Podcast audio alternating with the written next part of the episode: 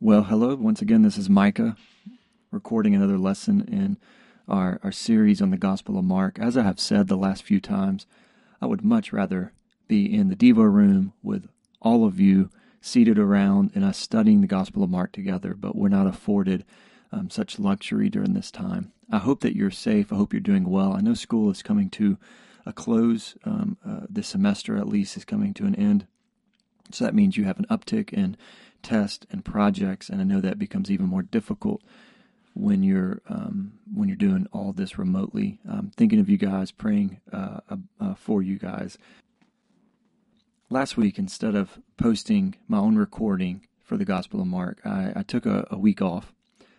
I had prepared a lesson, but at the last minute, and many of you have had seen this um, on Facebook and uh, maybe through our, our, our podcast feed. But um, I took a I, I took a week off because I I wanted to post two sermons from my predecessor Jim Brinkerhoff, um, uh, and to post them for Easter Sunday. Uh, it was a sermon. They were sermons that he did on, on the crucifixion of Jesus and the resurrection of Jesus from the Gospel of Mark. And I wanted you to have the opportunity to listen to those on Easter Sunday. Jim was a much better teacher and preacher than I am, and I wanted you to hear him as he reflects and meditates upon the story of the crucifixion and resurrection of Jesus. And I hope that you listen to those. I hope that those were helpful, and informative for you um, on Easter Sunday. Um, but this week we're going to pick back up where we had left off. Um, as as you know, we are at the tail end of a two year study of the Gospel of Mark, and we're doing this to to listen to um, to, to Mark as he tells us about the life of Jesus, the teachings of Jesus, as he gives us insight into how people reacted to Jesus. And we're wanting to use this time to let this shape our lives, to let this shape our view of Jesus, and ultimately to help us see what it means to be a disciple of Jesus.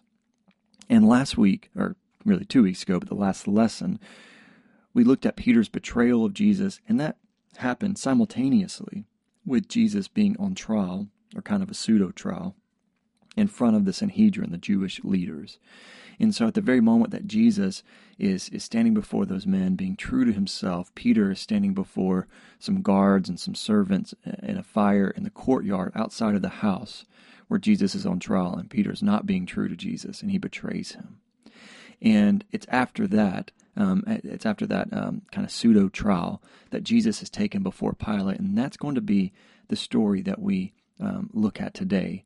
Now, as, as is, is so often the case, we know these stories so well that we almost kind of skim over it. It's like reading a book that you maybe have read two or three or four times before, that you're so familiar with it that you you stop to pay close you stop paying close attention to it and just kind of almost skim through it. And in this case, uh, uh, one of the dangers with the stories of the end of Jesus' life and, and of course his trials, his um, torture, his his killing. Um, the, the dangers with these stories is that we just skim over them. And so, one thing I want to try to do over the next few weeks as we close out this gospel is to make sure that we're taking time to really get inside the story and to understand it. And I'm going to try to do that in uh, um, uh, you know 25 30 minutes. I, I, started out two weeks ago saying i would do 15 minute lessons. I've given up on that. And at the very least i'll try to do 25 minute lessons. Um, but we want to get inside these stories to understand them. And one one reason that we need to do, that is because these stories are so complex. There's so much happening.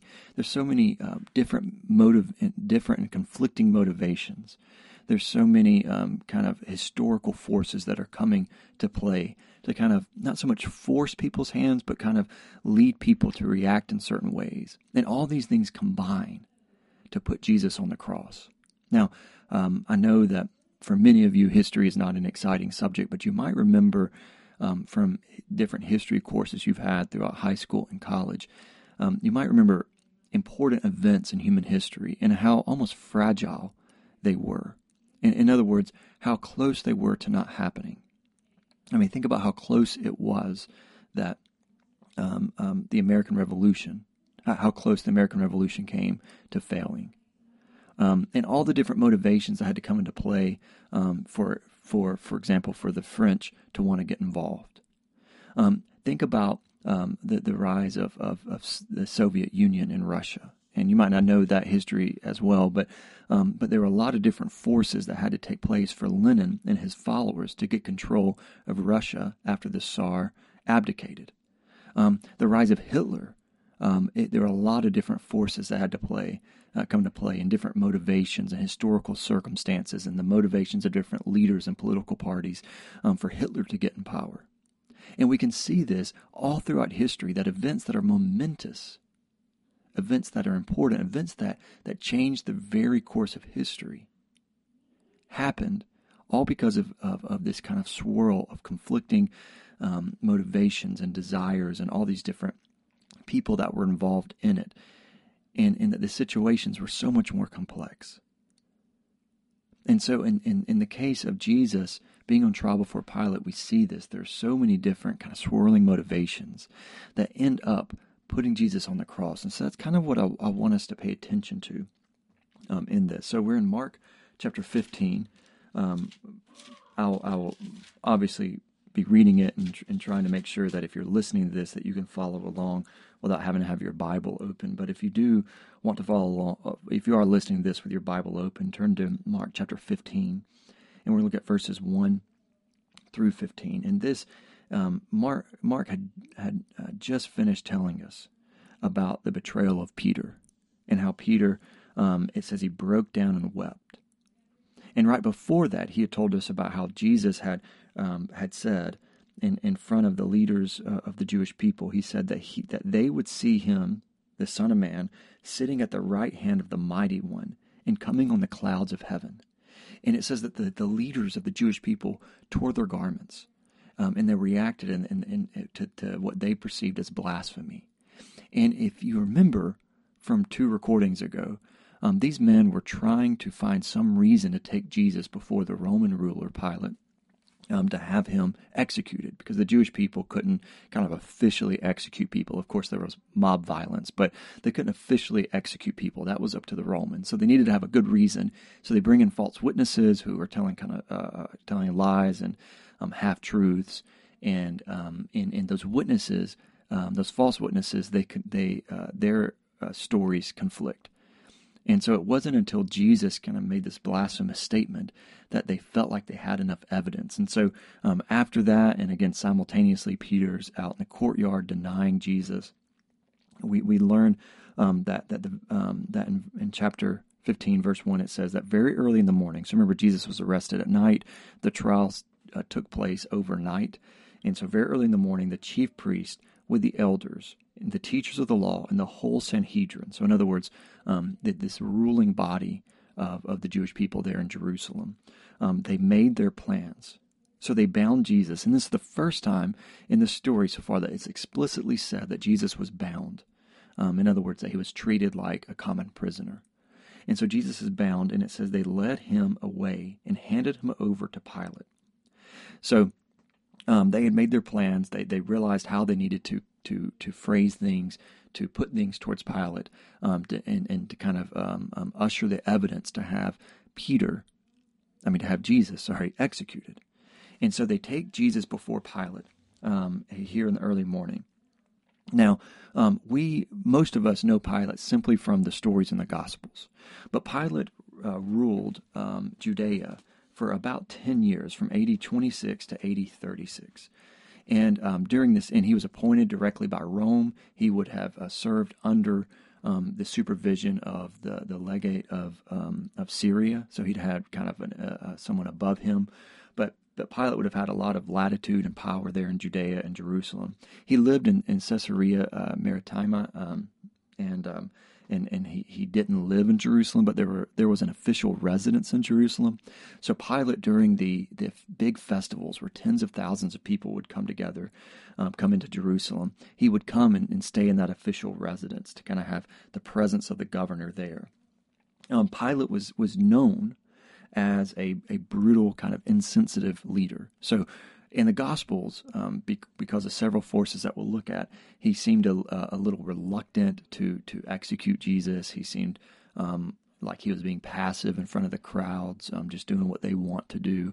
But that was not Pilate's reputation. Um, he had several conflicts with Jewish leaders. Um, there was a lot of tension between him and them, and he was known as as insensitive to their political and religious um, uh, needs. And um, so Peter, so Pilate, sorry, I keep saying Peter, but Pilate was not this kind of weak, uh, sensitive person, but instead this this brutal ruler. Um, and so they bring Jesus before this guy who, who, again, Pilate's not inclined to do whatever the Jewish leadership wants. There's animosity there. And so that kind of gives us insight into why they worked so hard overnight to make sure that they had good evidence, um, even if it was false evidence um, and twisted evidence, but good evidence to have Jesus executed. And so um, they uh, so they bring Jesus before Pilate, and, and we don't know exactly what the Jewish leaders say to Pilate, but but, but Pilate's next words in, in the Gospel of Mark, um, his first words, um, are there in verse 2. And it says, He says to Jesus, Are you the king of the Jews? Now, um, why would he say this? Well, clearly, it's because um, that was either a summary or a direct quote of the accusations that the Jewish leaders made against Jesus. And so they're coming and they're saying all these things. And, and the way that Pilate understands it again, whether it was a, a direct quotation or his uh, summarizing his summary of what the Jewish leaders were saying, is that, that Pilate says, oh, uh, they're accusing him of claiming to be the king of the Jews. Now, that title, the king of the Jews, might not mean much to us, but in Jesus' day, and certainly before Pilate and the Jewish leaders know this, and even the average Jewish person would have known this, Jesus would have known that known this, that would have been a very offensive title to the Romans. Because for the Jewish people, that was a nationalistic title, that they had a king that was not Caesar. See, for, for, for a long time, for the entire rule of the Romans over the Jewish people, they had been difficult for the Romans because they did not want Roman rule. And they were constantly having little uh, uprisings. And so there was a lot of sensitivity amongst uh, Pilate and the Jewish leaders and the Jewish nation to people claiming to be the king of the Jews because that signaled to a lot of the population, a lot of the Jewish population, that, that this person, the king of the Jews, was kind of um, going to, to start a national uprising and kick out the Romans. And so when Pilate says, Are you the king of the Jews? he's asking Jesus if, if Jesus is a political ruler whose authority is a threat to Rome. Now, if you've been tracking along with um, uh, the gospel so far, Jesus hasn't just come out and, and made a political militaristic claim like that. Um, but remember that he not only claims to be the Messiah, um, and um, in the trial before the Sanhedrin, they say, "Are you the Messiah?" Um, the Son of the Blessed One and in his answer not only implies that yes, I am the Messiah, but it, it gives him a higher authority than that. Um, so Jesus has not only claimed to be the Messiah, but a higher authority than the Messiah, and therefore he's claimed authority over the rulers of Jerusalem, the Sanhedrin. And they were their authority to rule came from the Romans. And so Jesus, um, at the very least, has claimed to have authority over the people that the Romans had delegated their authority to, in some sense, or at least part of the authority. And so you can see that Jesus, his statement to the Sanhedrin, even though it doesn't sound very political to us, and even though it's very theological, the implications of it would have been that he had authority that conflicted with the authority of the Romans. And so Pilate hears all the stuff that the Jewish leaders are saying, um, and he looks at Jesus and he says in verse 2, Are you the king of the Jews? And Jesus says, and this is a very confusing response, but he says, You have said so. Now, it's, it's even more difficult to translate um, from the Greek to the English than it might appear. Um, it could be it could be interpreted as a denial, but almost no people interpret it that way. Um, but instead, Jesus seems to kind of be kind of talking uh, a little vaguely to kind of say, well, you've said it, right? What, what you've said is true. So Jesus doesn't come out and directly say, yes, I'm the king of the Jews, but he doesn't come out and directly deny it. Now, why does he do this? It's not very clear. Um, but one reason might be that Jesus knows that when Pilate and the Jewish leaders hear King of the Jews, they think of a certain type of figure, and we've discussed this a lot in our study of the Gospel of Mark. They think of somebody who's merely a nationalistic, militaristic leader. And Jesus' claims to be the Messiah, to bring in the kingdom of God, are much more complex than that. And so Jesus doesn't come out and directly say yes, because the way that Pilate's going to understand what it means to be the king of the Jews isn't how Jesus understands it. But he doesn't come out and say no, because of course Jesus is claiming to be not just the king of the Jews, um, but the king of the world, coming to set up the kingdom of Yahweh. And so Jesus replies in that way, and then verse 3 it says, The chief priest accused him of many things. So again, Pilate asked, Aren't you going to answer? See how many things they are accusing you of. And so, again, they they uh, the Jewish leaders had said a lot of stuff about Jesus. Um, um, we don't know exactly what they said, but it all kind of combines to all these accusations um, that makes Jesus appear as someone who's a direct threat to Roman rule. And again, there had been several uprisings um, dur- uh, during uh, Rome's time of, time of ruling over Judea. Um, there had been people who had come uh, claiming to be um, the king of the Jews, uh, uh, Judas the Galilean. Um, so again, a guy from Galilee comes and leads a nationalistic revolt. Um, so they would have known that history, they would have been sensitive to it, and so they're accusing Jesus of being that type of person. They're painting Jesus as a revolutionary to Pilate because they know that that kind of forces Pilate's hands. That if Jesus is someone who's rebelling against Roman rule, then Jesus deserves death. But Jesus doesn't come out and say, Yes, I'm rebelling against Roman rule. He doesn't come out and deny that he's the king of the Jews, because of course, of the Jews, because of course he is the Messiah. He's the king. He's the anointed one. Um, but Pilate, um, responding to Jesus' kind of um, um vague way of responding, he says, he asked him, Look, they've said all these things about you. Aren't you going to say something? Aren't you going to make a defense? Because underlying all this, I think clearly, is that Pilate knows that Jesus has to know that if these things are true, Jesus has to be executed. And so Jesus, um, he wants to give Jesus this opportunity to kind of speak up and say, hey, no, no, these things are false. And pause at this moment and think about all the different people involved, the personalities, what's going on behind the surface. Pilate doesn't like the Jewish leadership. They don't necessarily like him. There's tension. But the Jewish leaders need Pilate to do their dirty work because Jesus has gotten the admiration of the people. That's a threat to the Jewish leadership, and they want him gone.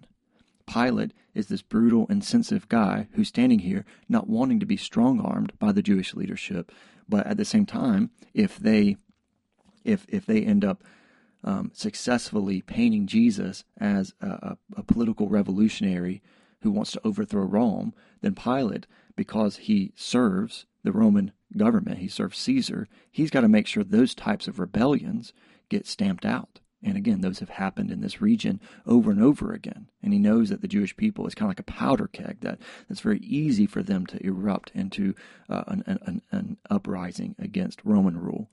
So Pilate is kind of caught here. He doesn't want to do the bidding of the Jewish leaders. He doesn't seem to think that Jesus is obviously a revolutionary. Um, and, uh, and, and yet, if Jesus gets painted that way, he has, Pilate really needs to execute him. And so there's all these conflicting tensions here, all these, uh, all these conflicting uh, motivations and, and, tension. And, uh, and then you have Jesus who's here, um, who is, is, has been silent through a lot of the trial before the Jewish leaders, and he's being silent uh, for the most part or vague before Pilate. And, and so uh, Jesus is here give, being given an opportunity to speak up and avoid the cross. But he doesn't.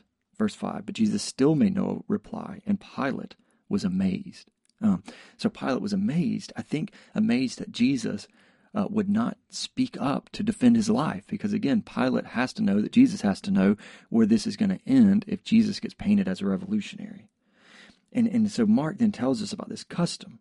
Um, he says in verse 6 Now it was the custom at the festival to release a prisoner whom the people requested. Now, um, we know that, that some customs like this existed um, throughout the Roman world. And to my knowledge, um, this custom at the, the Passover is not mentioned outside of the Gospels, but um, but Pilate seemed to have a custom to where the people could request a prisoner who would be released. Um, and and again, Pilate was seen as a brutal leader. You have you have the Jewish people um, who, who are often seen as, as being a powder keg for uprisings. They are all kind of gathered here in the city um, uh, to to to for a religious festival. And obviously, as we've gone over a lot, their their religion leads them to not want the Romans to be uh, to be uh, ruling them. I mean, they're the chosen people of God, and so their religion ties into their nationalistic fervor, and so they're there for this big um, religious festival. And Pilate, um, and so Pilate probably instituted this custom to get some some goodwill to kind of calm the Jewish people down. So there's this custom that he would release people, uh, release a prisoner at the people's request. And in verse seven, Mark tells us that there was a man called Barabbas. Now Barabbas' first name is Jesus, so a man named Jesus Barabbas. Uh, we learned that from Matthew. Uh, was in prison with the insurrectionist who had committed murder in the uprising. So we don't know uh, what uprising this is. Again, there were a lot, and so this very well could have been a, a, very small uprising that didn't really make it into recorded history outside of the Gospels. But Barabbas and other prisoners had somehow um, uh, been a part of an uprising against Roman rule. Um, in the midst of that, there were murders committed. Um, and so these uh, these men are, were arrested. So likely that the men that were uh, crucified with Jesus were all a part of this group of of of, uh, of people involved in this uprising with Barabbas. And so um, Jesus is there in prison, and there's Barabbas, Jesus Barabbas, and then the Jesus of Nazareth. Um, and it says uh, that the crowd came up and asked Pilate to do for them what he usually did, right? So you're getting the picture. Again, there's there's a ton of people in Jerusalem, um, but but a group comes up and they're asking Pilate to release somebody to to follow this custom that he had for the last few years. By this point, Pilate's been uh, in uh, ruling Judea for you know, four or five years, so for the last few years he had followed this custom. And he asked in verse 9, Do you want me to release to you the king of the Jews? asked Pilate, knowing it was out of self interest that the chief priests had handed Jesus over to him. So you, you get you get we get insight here into some of Pilate's motivations. He knows that the that the rulers of the Jewish people, these the chief priests, that they see Jesus as a threat to their authority because Jesus is so popular with the people, and Jesus has been calling out their hypocrisy. So, out of their own self interest, their own greed, their desire for power, their desire to protect their reputation, they want Jesus killed. And Pilate knows that. And he knows that they really haven't made this clear case that Jesus was a terrorist against the Roman rule. And so he says, Hey, don't you want me to release the king of the Jews? In other words, don't you want me to release Jesus of Nazareth? Verse 11 But the chief priests stirred up the crowd to have Pilate release Barabbas instead. So you get the picture that these Jewish leaders were there saying, No, no, no, we want Barabbas released. We want Barabbas released. Now, why? Why do they want Barabbas released? It's because they want Jesus killed, because Jesus is a direct threat to their authority. Now, they probably didn't have to do a lot of work because if Barabbas had been, say, one of the leading figures in this uprising against Rome, then he would have probably have been a popular figure there in Jerusalem. So a lot of the pilgrims, a lot of the uh, the faithful um, who hate Rome, they would have known about this uprising. They would have known that Barabbas perhaps was one of the leaders, and so they would have there would have been a popular popular clamor for Barabbas to be released. Um, the Jewish leaders, um, interestingly, and you think about this, it's a little little confusing, but um, they need Rome to kind of support and back their rule. Remember that the Sanhedrin has some authority that's been handed over to them by the Roman authorities. So they kind of serve um, under the Roman authorities to rule Jerusalem. So they need the Romans to protect their authority. But Barabbas was someone who was rebelling against the Roman authority. So Barabbas is, in an odd way, um, also opposing the authority of the Sanhedrin, but not as directly as Jesus, right? So the, Sanhe- the these these leaders of the Sanhedrin are there trying to make sure that Jesus gets killed, And, and to do that, they need Barabbas to get released, even though Barabbas is someone who is opposed to Roman rule, and Roman rule is what's kind of keeping the Sanhedrin um, having authority and, and power in Jerusalem. And so you see, it's all this mixtures and these conflicts. And think about um, um, how easy it would have been for the Jew, uh, for the, the, the leaders of the Jews to have seen Jesus as less of a threat than Barabbas. Um, but instead, they see Barabbas as less of a threat. And so they stir up the crowd to, to, to ask for Jesus to be, I mean, for uh, Barabbas to be released. And one more interesting thing is that the crowd, um, the the crowd seems in verse eight to be asking for Pilate to release Barabbas. And Pilate's um, response in verse 9, as I've already read, is Hey, do you want me to release to you the king of the Jews? Um, and, and it seems like he interprets the crowd as wanting Jesus of Nazareth released.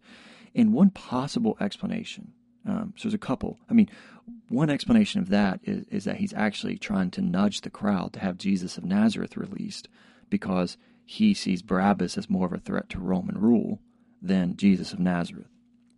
But another explanation, which uh, some scholars have put out there, is that since Jesus Barabbas, Jesus is, I mean, Barabbas's first name is Jesus, that the crowd might have been calling for Jesus Barabbas to be released, and Pilate had thought they were calling, you know, because you can see he's, here's the name Jesus, that he thinks that they're calling for Jesus of Nazareth to be released, and and so wh- whether it's because Pilate's trying to nudge the crowd towards Jesus of, of Nazareth being released, or because he mishears them and misunderstands them.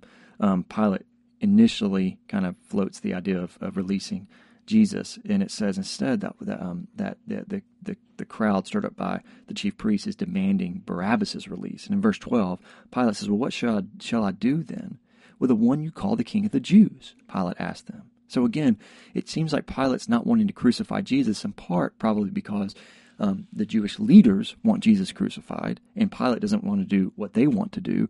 And in addition, Pilate doesn't seem to have to think that they've made a case that Jesus is a rebel, uh, a terrorist against Roman rule. And so he's going to the people, well, what do you want me to do with Jesus? And they say, crucify him.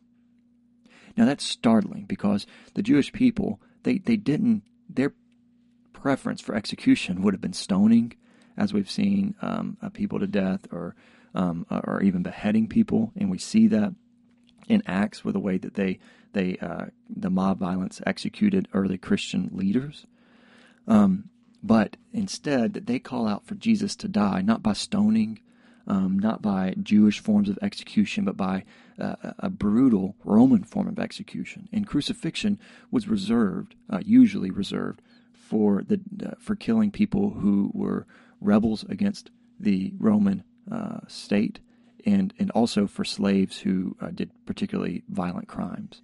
And so it was a form of execution that was so brutal, so dehumanizing, um, that it was reserved, reserved for the worst of the worst. Um, and there were debates in the Roman Senate, uh, Senate about um, should they stop uh, uh, crucifixion, should they um, should they limit it more severely than they did.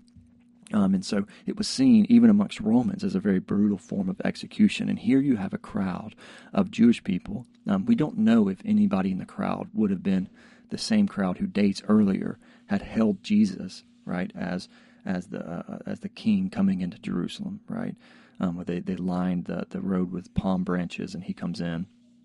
Um, and uh, so we don't know if, if there's any overlap, but you have a crowd of Jewish people who certainly know about Jesus, who's now calling for him not just to be punished, not just for his, for his uh, teaching to be banned, but for him to be executed uh, in the form of the most brutal Roman execution that was reserved for the worst of the worst, um, and that even the Romans were sometimes squeamish about executing people this way. And so Pilate responds, Why? What crime has he committed?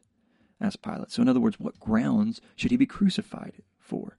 So again, you get the you get the picture that Pilate still doesn't get, doesn't think that the case has been made, that Jesus is a terrorist, that Jesus is um, an, an insurrectionist, that Jesus is a threat to Roman rule. But they shouted all the louder, Crucify him. So you get this picture of the crowd just shouting, Crucify him, crucify him, crucify him. And the, and the Jewish leaders are kind of there amongst the crowd, kind of egging them on, kind of encouraging them, making sure that they stay steadfast in their demands that Jesus be crucified and Barabbas be released. Um, and so they don't answer Pilate's question. They don't give crimes that Jesus had committed. They just say crucify him. And so in verse 15, it says, wanting to satisfy the crowd, Pilate released Barabbas to them. Now, why does Pilate want to satisfy them? Maybe just to satisfy their demand for this custom. This was a custom that he had, so now he's got to release Barabbas. Maybe it's because he's worried about this, this um, the, their demands for Jesus to be executed and, and Barabbas to be released. That that would kind of overflow into a fervor that would stir up thousands and thousands of people and create another uprising or another kind of riot there in Jerusalem on, on, on a very crowded festival um, week. Um, we don't know exactly what leads him to want to satisfy the crowd. I mean, again, the historical picture we have of Pilate wasn't that he was a people pleaser or weak willed, um, but for, for all these different motivations, maybe to avoid an uprising, uh, maybe just to kind of be consistent with the custom he set up, he releases Barabbas to them. And it says he had Jesus flogged and handed him over to be crucified. Um, so many of you know this, but the flogging of Jesus would have been brutal.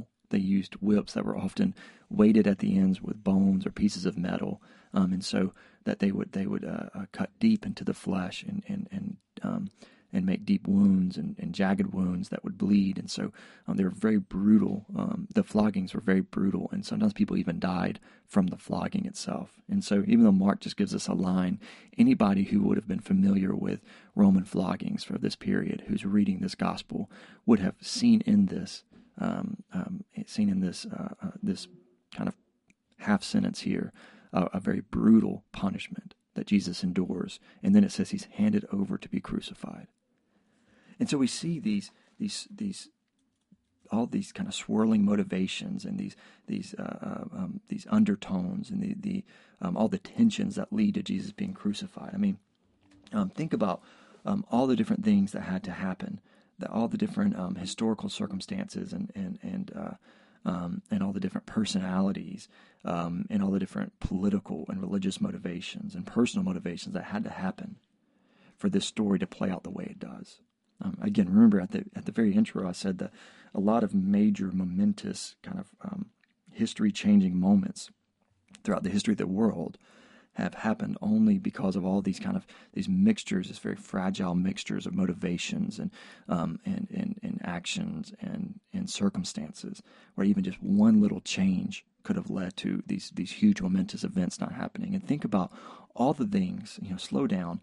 Think about this moment and think about all the different uh, things that had to happen for Jesus to be handed over to be crucified by the Roman authorities. I mean, you had to have decades of the Jewish people rebelling against Roman rule. You had to have a Jewish population who sees their relationship with God uh, as being God's chosen people and seeing that as implying that the Romans should not rule over them. You had to have a history of Pilate having a tense relationship with the people and, and Pilate having a complicated uh, relationship with the Jewish leadership.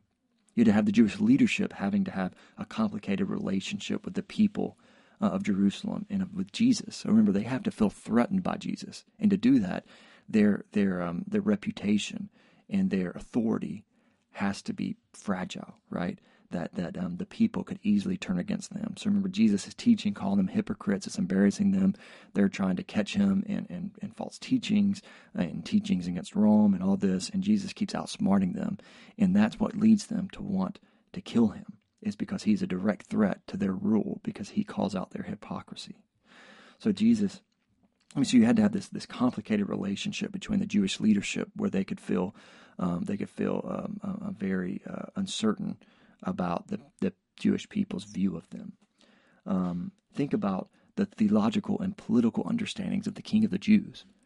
That for for that claim against Jesus to be so concerning that it would lead Pilate to ultimately have him executed. I mean, it had to be the type of claim that, that was a direct uh, affront to Roman rule. And you had to have, again, decades of the Jewish people rebelling and people claiming to be the king of the Jews and wanting to kick out the Romans. Think about the brutality of Pilate and the Romans, right? You'd have someone like Pilate who ultimately um, would, would kind of allow the Jewish leaders and people to override his conscience or what little conscience he had to allow someone that he didn't really think was guilty to be executed in a brutal way. Um, think about that, that just the need for the people's, uh, the crowd's hatred of Rome to outweigh their desire, if they had any, to not see an innocent person executed. Right? So the people had to be able to be stirred up to want Jesus killed and Barabbas, this popular hero, released. Um, so they would rather save Jesus than, I mean, they would rather save Barabbas than Jesus. And just think about the personal motivations of Pilate not wanting his reputation as a leader to be besmirched, besmirched anymore by an uprising, so he wants to avoid that. Um, the Jewish leaders, their thirst for power and money, leading them to want to hold on to their power, so they end up having Jesus executed because he's a threat to that. Think about all those things. All those things had to happen for this to for this to unfold the way it does, for Jesus to wind up on the cross. I mean, remember, Jesus has made no direct political, I mean, direct claims to be a political ruler. He's avoided outright conflict with the Romans. Um, remember, they came, they asked him, "Who should we pay? You know, should we pay taxes?" Right, um, and then he he answers in a convoluted way um, to to sidestep that question. Um, he avoided titles that would clearly identify him as the Messiah. Um, so you remember that early on in the Gospel of Mark, he would silence people who would who would uh, call out to him. He would silence demons because he didn't want people to see him as the Messiah. Why? um, because they would interpret that as a militaristic um, political ruler who wants to kick the Romans out. So he wants to avoid that. So Jesus has been careful to not um, to not paint himself as this popular uh, nationalistic political ruler to keep people from kind of uh, reacting to him in the wrong way. So Jesus has been careful about that. But yet, all this combines to Jesus being innocent before Pilate, before the Jewish leaders, and all these different motivations and circumstances all combine for him to be condemned. And so it looks fragile, doesn't it?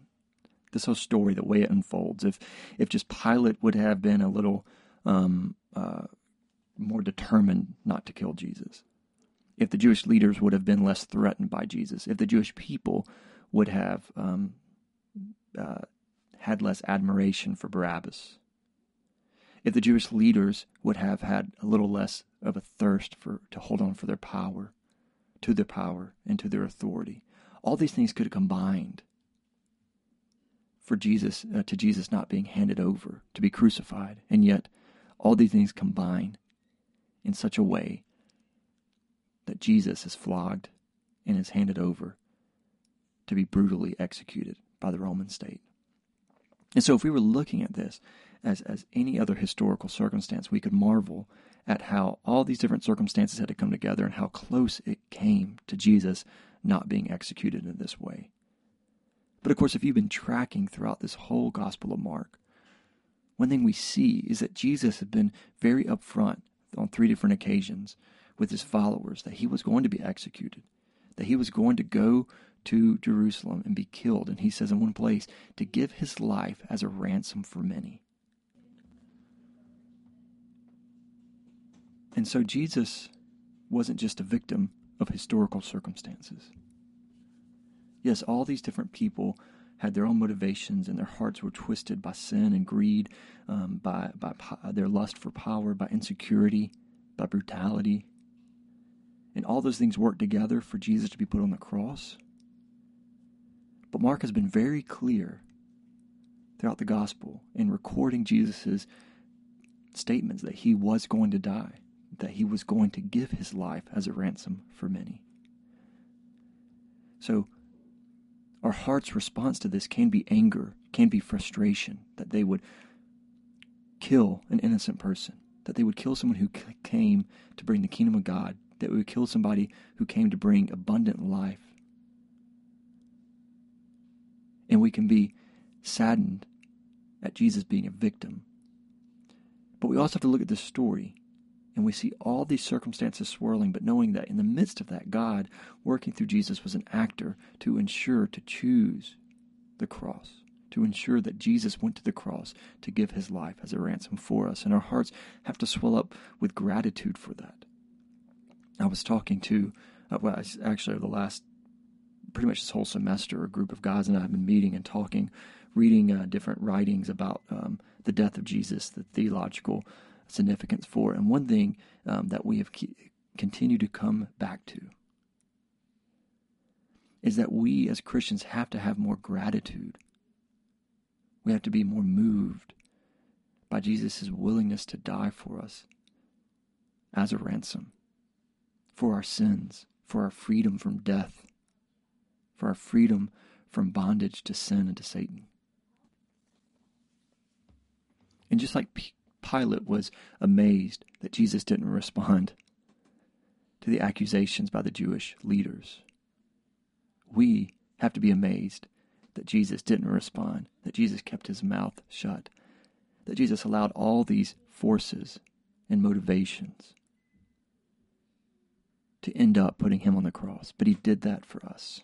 He did that because that was the will, not just of the Father, but the will of the Son. And so our response as we continue to reflect upon these final hours of Jesus' life has to be gratitude. Yes, there's a lot of theological significance. There's a lot of things we can dive into to try to understand what's happening and why um, Jesus' death ends up uh, being the means through which our sins are forgiven. But one of the things that Mark is, is drawing out is that Jesus, even though he appears to be this weak victim of injustice, Jesus is the one who had predicted how he was going to die. And he ends up dying that way because he chose it. And he chose it for you, he chose it for me, and every day we should allow that to shape our lives, to shape our obedience. That one thing we learn in this is that what it means to be a disciple of Jesus is to continually be grateful that he willingly gave his life up as a ransom for us. So I went way longer than uh, 25 minutes, I went 41 minutes. Um, but wanted to bring all this out to you guys um, and, and, all the complexities of what's happening. I hope that you continue to be helped, and informed by the study of the Gospel of Mark. Uh, next week, I'll, uh, next weekend, I'll release a recording where we study through the actual crucifixion and death of Jesus. And um, and what I'm going to do there is is is um, really just teach through it. I'm not going to try to do any application really. I just want you to get. Um, it's going to be a big chunk of scripture. I want you to kind of get an understanding of all that's happening, um, so that we can kind of hear it with all the all the uh, um, um, uh, implications that Mark wants us to hear it with. Um, in the next week, it'll be the final lesson in the Gospel of Mark, be the the um, empty tomb, tomb account in Mark chapter 16. And I'll, um, I say next week, but the next lesson after that. Um, and I'll teach that and we'll go into some implications about the way that Mark ends his gospel and then we'll be done. But so we have two more lessons left. I hope you continue to tune in um, and, and listen to them. I appreciate you guys listening to this. I miss y'all. I continue to pray for you guys and I hope the end of the spring semester goes well for you.